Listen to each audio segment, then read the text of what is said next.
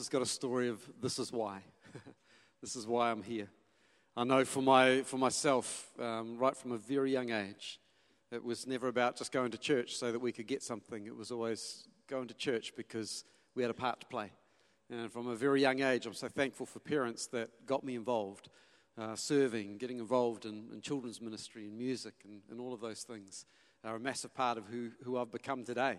And uh, why I found myself, I suppose, doing what I'm doing today is be- uh, I learned so much from being in church. And uh, we've got, got an amazing uh, opportunity coming up, and I want to share about that on um, the 21st of March. Going to be an awesome time of just uh, looking at vision and how we can reach and serve and influence our community here.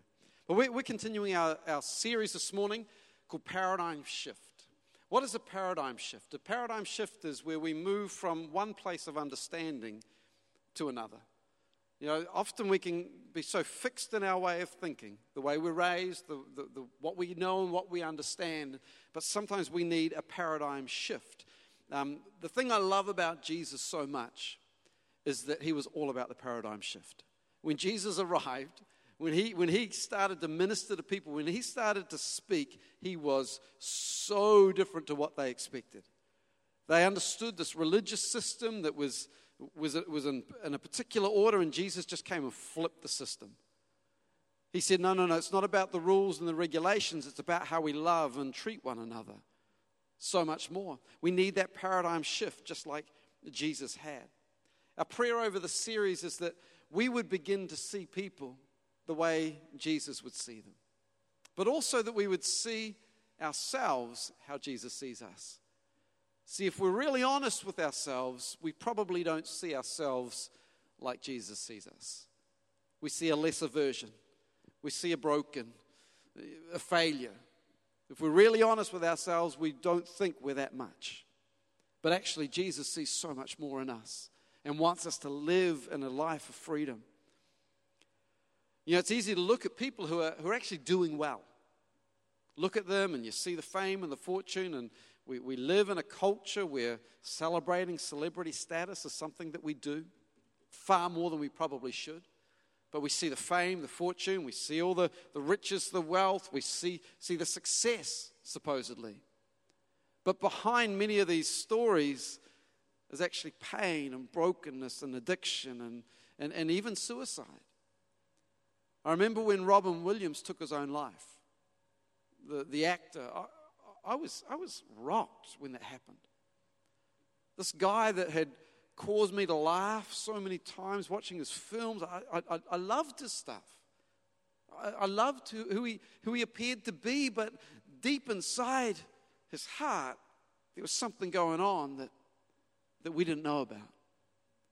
And I really believe that God wants to, to, to change our thinking, change the way we see people, which is the heart behind this paradigm shift series. And so this morning, we're going to look at three different people who had an encounter with Jesus. And then for the next couple of weeks, we're going to look at Jesus' encounters. Some, of, they are my favorite stories. The moments where somebody encountered Jesus and every single time their life was changed as a result of meeting Jesus. But let me first pray as we get into it. Father, thank you. Thank you for this opportunity to gather, to open your word, to learn, to, to grow, to develop in our relationship with you. Lord, for those who maybe are hearing about you for the first time, Lord, to those who have walked with you for decades, Lord, we can all learn, we can all grow, we can all get a greater understanding of who you are. So speak to us today, we pray. In Jesus' name, amen. So we're going to begin in Luke chapter 19. If you've got a Bible, feel free to open it, or you can use our uh, Elim Christian Centre app. You can find that in the App Store, and all the notes are there. You can record it digitally if you would like. It says Jesus entered Jericho and was passing through. A man was there by the name of Zacchaeus. He was a chief tax collector and was wealthy.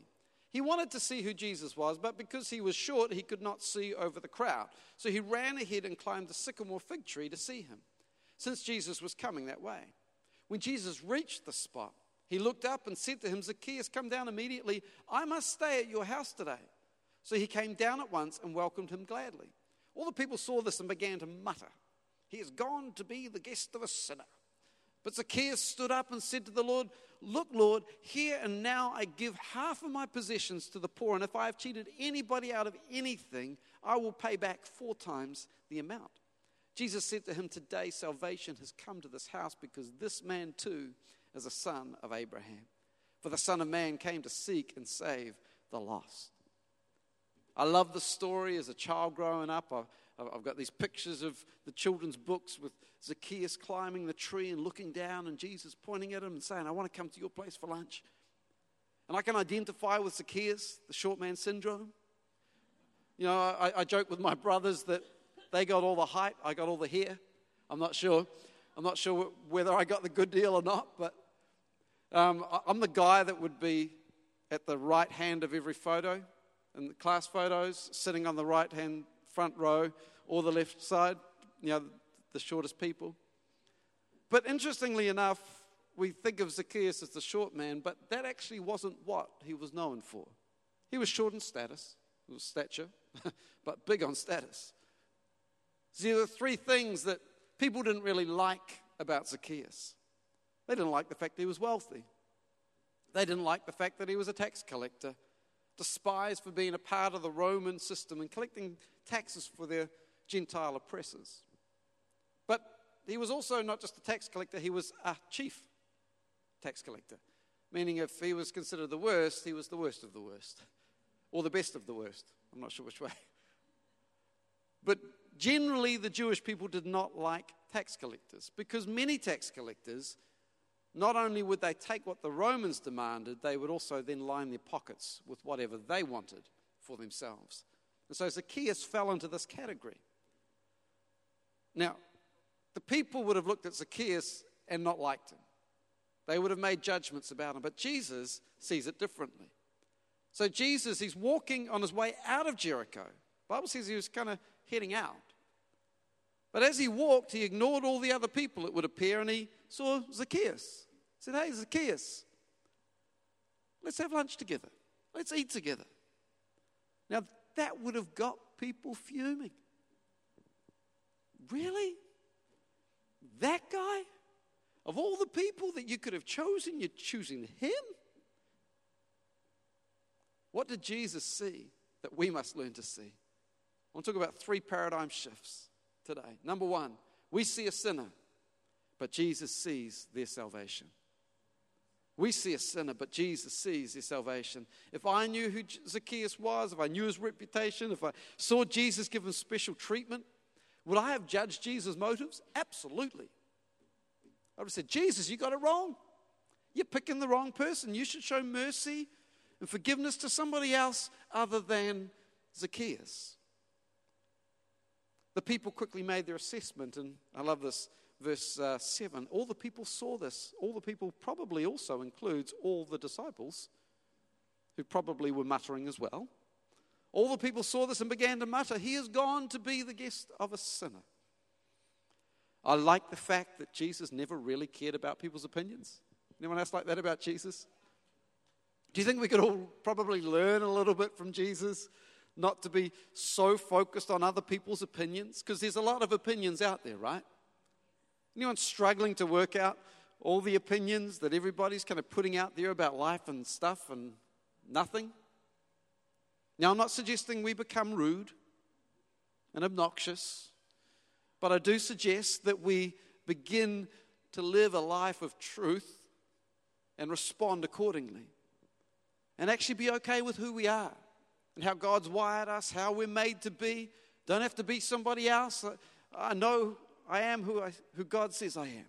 When we can come to that conclusion, life becomes so much better. I was just speaking in Growth Track earlier in the, in the nine o'clock service, talking about the sweet spot.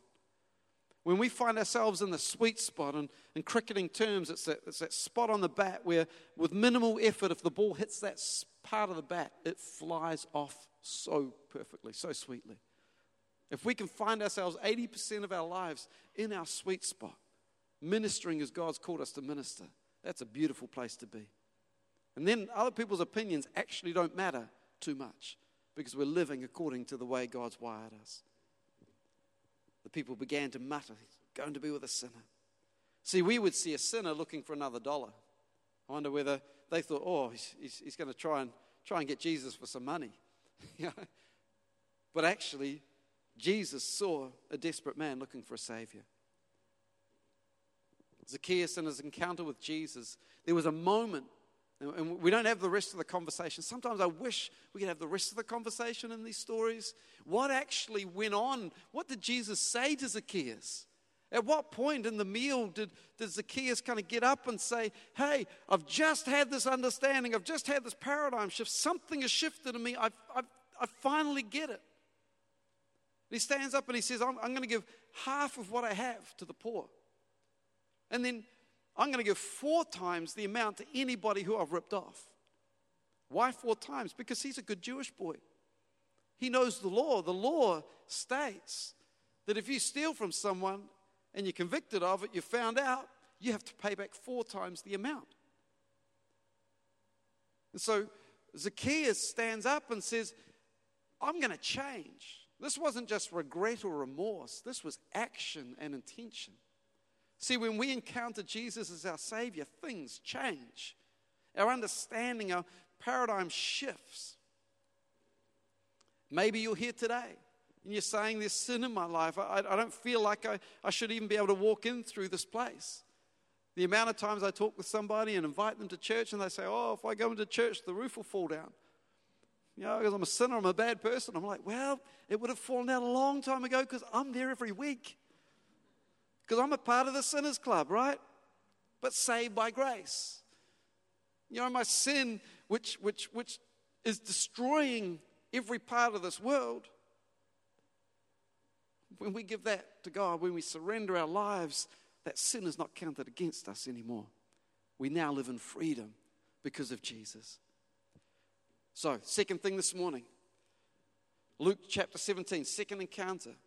Now, on his way to Jerusalem, Jesus traveled along the border between Samaria and Galilee. As he was going into a village, ten men who had leprosy met him. They stood at a distance and called out in a loud voice, Jesus, Master, have pity on us. When he saw them, he said, Go, show yourselves to the priests. And as they went, they were cleansed. One of them, when he saw he was healed, came back praising God in a loud voice. He threw himself at Jesus' feet and thanked him. And he was a Samaritan. I think the disciples obviously added that one in there and he was a Samaritan. Jesus asked, Were not all ten cleansed? Where are the other nine? Has no one returned to give praise to God except this foreigner? Then he said to him, Rise and go, your faith has made you well. These men were despised, they were outcasts in society. They, they, they knew what their fate would be a lonely, painful, inevitable death. That was the life of a leper. And there was something in them in the way they responded. There was a, they understood that they were outcasts. They understood they couldn't be in the crowd because it says they called out from afar. They called out from a distance. They, they weren't trying to rock the boat, right? They weren't trying to get in there and, and, and mess up everybody else's day. They, they called from afar, Jesus, like blind Bartimaeus, have mercy on me. Have pity on us. We need a paradigm shift because we see someone to be avoided, but Jesus sees someone to be healed. Maybe you look at your own life and you think, I'm unclean, I'm unworthy of Jesus' love and affection. Again, welcome to the club. We're all unworthy of his love, and yet he still chooses to pour himself out. He still chooses to wade into our mess and our hell it says, I'm here to bring salvation and to bring healing. I love this Romans 5, verse 8, one of my favorite verses in the Bible. But God demonstrated his love for us in this that while Mike, and this is a paraphrase version, was still a sinner, Christ died for me. That's the love of God. While I was still a sinner, Christ died for me. Christ died for you. But Jesus doesn't shy away from our sickness, our disease. He walks in, He embraces us, and says, I'm here for you. Come and follow me. I love the fact that it was pointed out that he was a Samaritan, but that was Jesus' way, wasn't it? Yeah? Wasn't that the way Jesus operated? Hey, guys, with, let's go to Samaria. Let's, let's go meet a, a woman at a well who's got a bit of a troubled past. And the disciples like, Jesus, do you know what you're doing? It's like he knows exactly what he's doing. See, he's not concerned about our past as, as much as we are. We'll see this in our third person today. In this series, I'm praying that God would help us to see people how Jesus sees them. That we wouldn't prejudge someone or write someone off based on the way they look or even the lifestyle that they live. But we would live as people who would love and serve and lay down our lives for those around us. How many people enjoyed Friday? It was a bit of adventure, wasn't it? I know there's a few people saying, oh, I was kind of hoping there'd be some waves coming in. At least for all the trouble, right? But I, have heard numerous conversations with, with, with, people within our church who just thought, wow, here's an opportunity. Let's, let's do something. Those that were, were, were, at elevated places and their houses were at a good place. And I, I know the town just kind of comes up to you. It's like, well, there you go. There's a whole ministry right there. Yeah? So people making muffins and sandwiches and fruit and water and just walking the street. Hey, can I help you? Can I serve you? What can I do? Hey, you can use our bathroom. Come and help yourself. What a wonderful opportunity. Who's welcome? Everyone's welcome. Know, I think that's the way Jesus lived his life.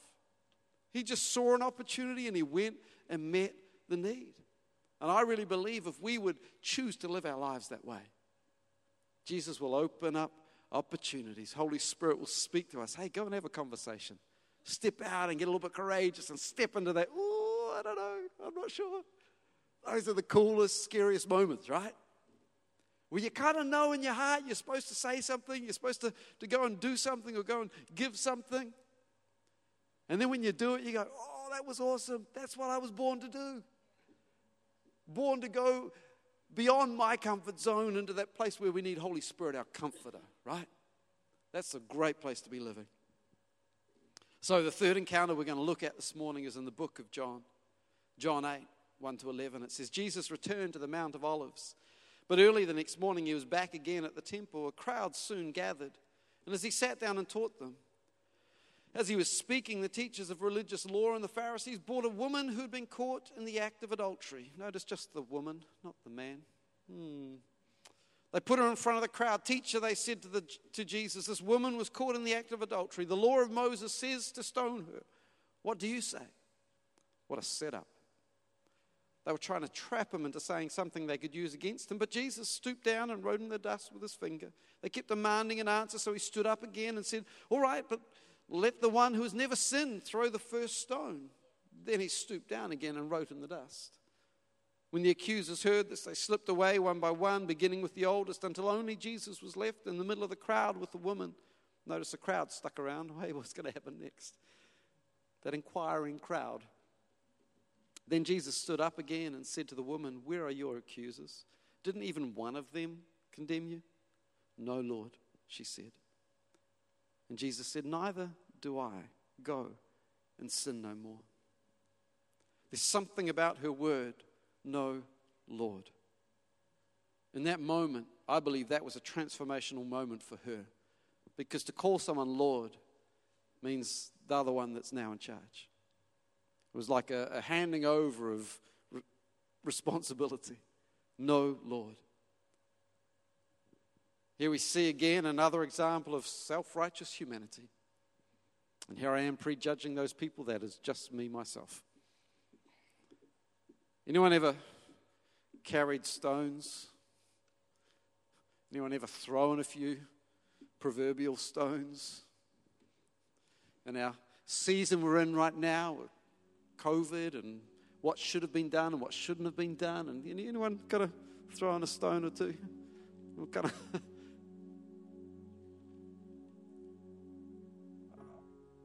I believe God's asking some of us to drop the stones. Let's leave judgment up to Him. Let's let Jesus judge and rule. be the one that casts judgment, not us. Our job is to serve, to love, to forgive. Let that be what marks us. Let that be what people know about us as people. Wow, they really love people. They really like to help people. That's who I want to be. I don't want fame and glory. I, I, I just want to be faithful with what I've got to serve and love other people. Many people speculate what Jesus wrote in the dust, and, and I, think, I think we can miss the story and the impact of the story if we try and work out what it was. Enough to say, whatever he wrote, a bunch of people backed away. We backed away, and all of a sudden, the woman is standing there, exposed, humiliated, broken, devastated. I don't know what's going through your mind at that. My life will never be the same again, and not for a good way. If people didn't know by now, they all know now. The life that she had ahead of her would have been horrific. And yet, Jesus, when the crowd's still there and all the accusers are gone, he doesn't start with, hey, let's talk about your sin. He doesn't even address it initially. He asks a question hey, where are your accusers? Where are all the people that were going to throw stones and condemn you for your sin? She says, There's, no one. He says, And neither do I condemn you. And then he says something, and I, I love in the Gospel of Mark, Jesus is speaking to the rich young ruler. And somehow Mark reads the body language of Jesus, and, and, and as he's about to deliver the bad news, saying, You've got to sell everything, give it to the poor, and then come and follow me. And that's where your reward and your riches will be. Before he gives that message, the Bible records Jesus looked at him and loved him. There was something about Jesus' look of love that Mark captured. I reckon that would have been another one of those moments. I'm pretty confident that you could have put in there, Well, neither do I condemn you. And Jesus looked at her and loved her. Now go and sin no more. Oh, I just, I just, I just love that. That is Jesus' desire for you and for me that we would be found in our sin, recognize our sin, surrender our sin to God, repent, which means to turn and separate ourselves from that old life. Like, like separate, not, not, not keep our toes in the water, not go, hey, I'm, I'm all good now to find ourselves falling back there again. But no, no, no. We, we draw a line and we step away from that line and we step away from that line. And now we walk. Now we walk with Jesus. Would she have sinned again? Yeah. Will I sin again? Yes. But I'm not living back in that place of sin. I'm living in a daily when I wake up. God, search my heart. Is there anything in me that is, that is unrighteous? Is there anything that I've done? any attitude I've had, any unforgiveness I'm holding in my heart. God, I want to live free. I reckon that's what he said go and sin no more. I wonder if she followed him along the road. We don't know the rest of his story, but I, I always like to imagine what would have been. Was she, was she there in the, in the upper room in the book of Acts when the Holy Spirit came and fell on all of those believers that were meeting together? I reckon her life changed forever because of a moment with Jesus. We need to have a paradigm shift in our own lives, but a paradigm shift in the way we see others. Today, I want to give an invitation for anybody that needs the greatest paradigm shift of all. That's to recognize that you no longer need to do life on your own, but there is a Savior, and His name is Jesus. He wants to take that sin that has caused all the mess in your life, all that selfishness, all of the things that we've done that's brought pain and hurt and unforgiveness in our lives. God wants to take all of that,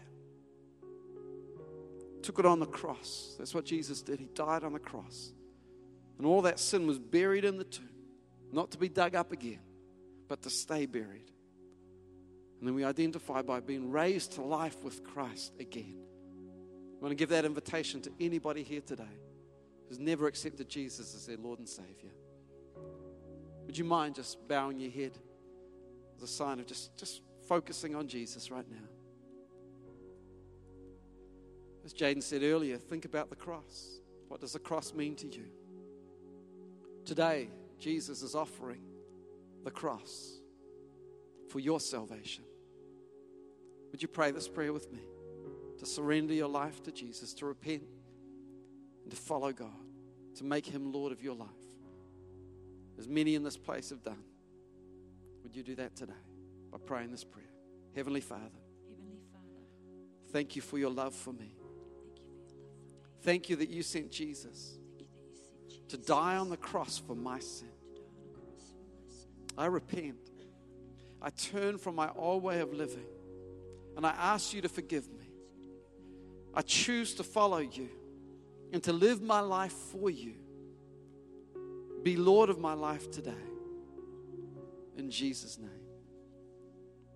With every head bowed, every eye closed, if you pray that prayer for the first time, maybe coming back to God today, would you do one last thing? One brave thing. With every head bowed, every eye closed. On the count of three, would you slip your hand up and say, Yes, I prayed that prayer? Maybe for the first time. Maybe returning to God. You've been away from Him, and today you're getting right with Him. One, God loves you.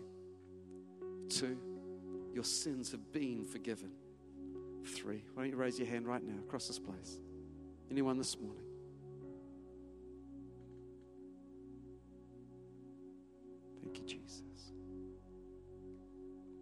Thank you, Jesus, that we can come to you with our sin, with our burden, can lay it at your feet. Thank you, Jesus, you went to the cross for our sin so that we could have forgiveness and eternal life. We honor you today. Amen. Thank you for listening to this Elim Christian Centre podcast. Please subscribe to keep hearing more life changing messages. For more information about our church, please visit www.elamchristiancenter.org.nz.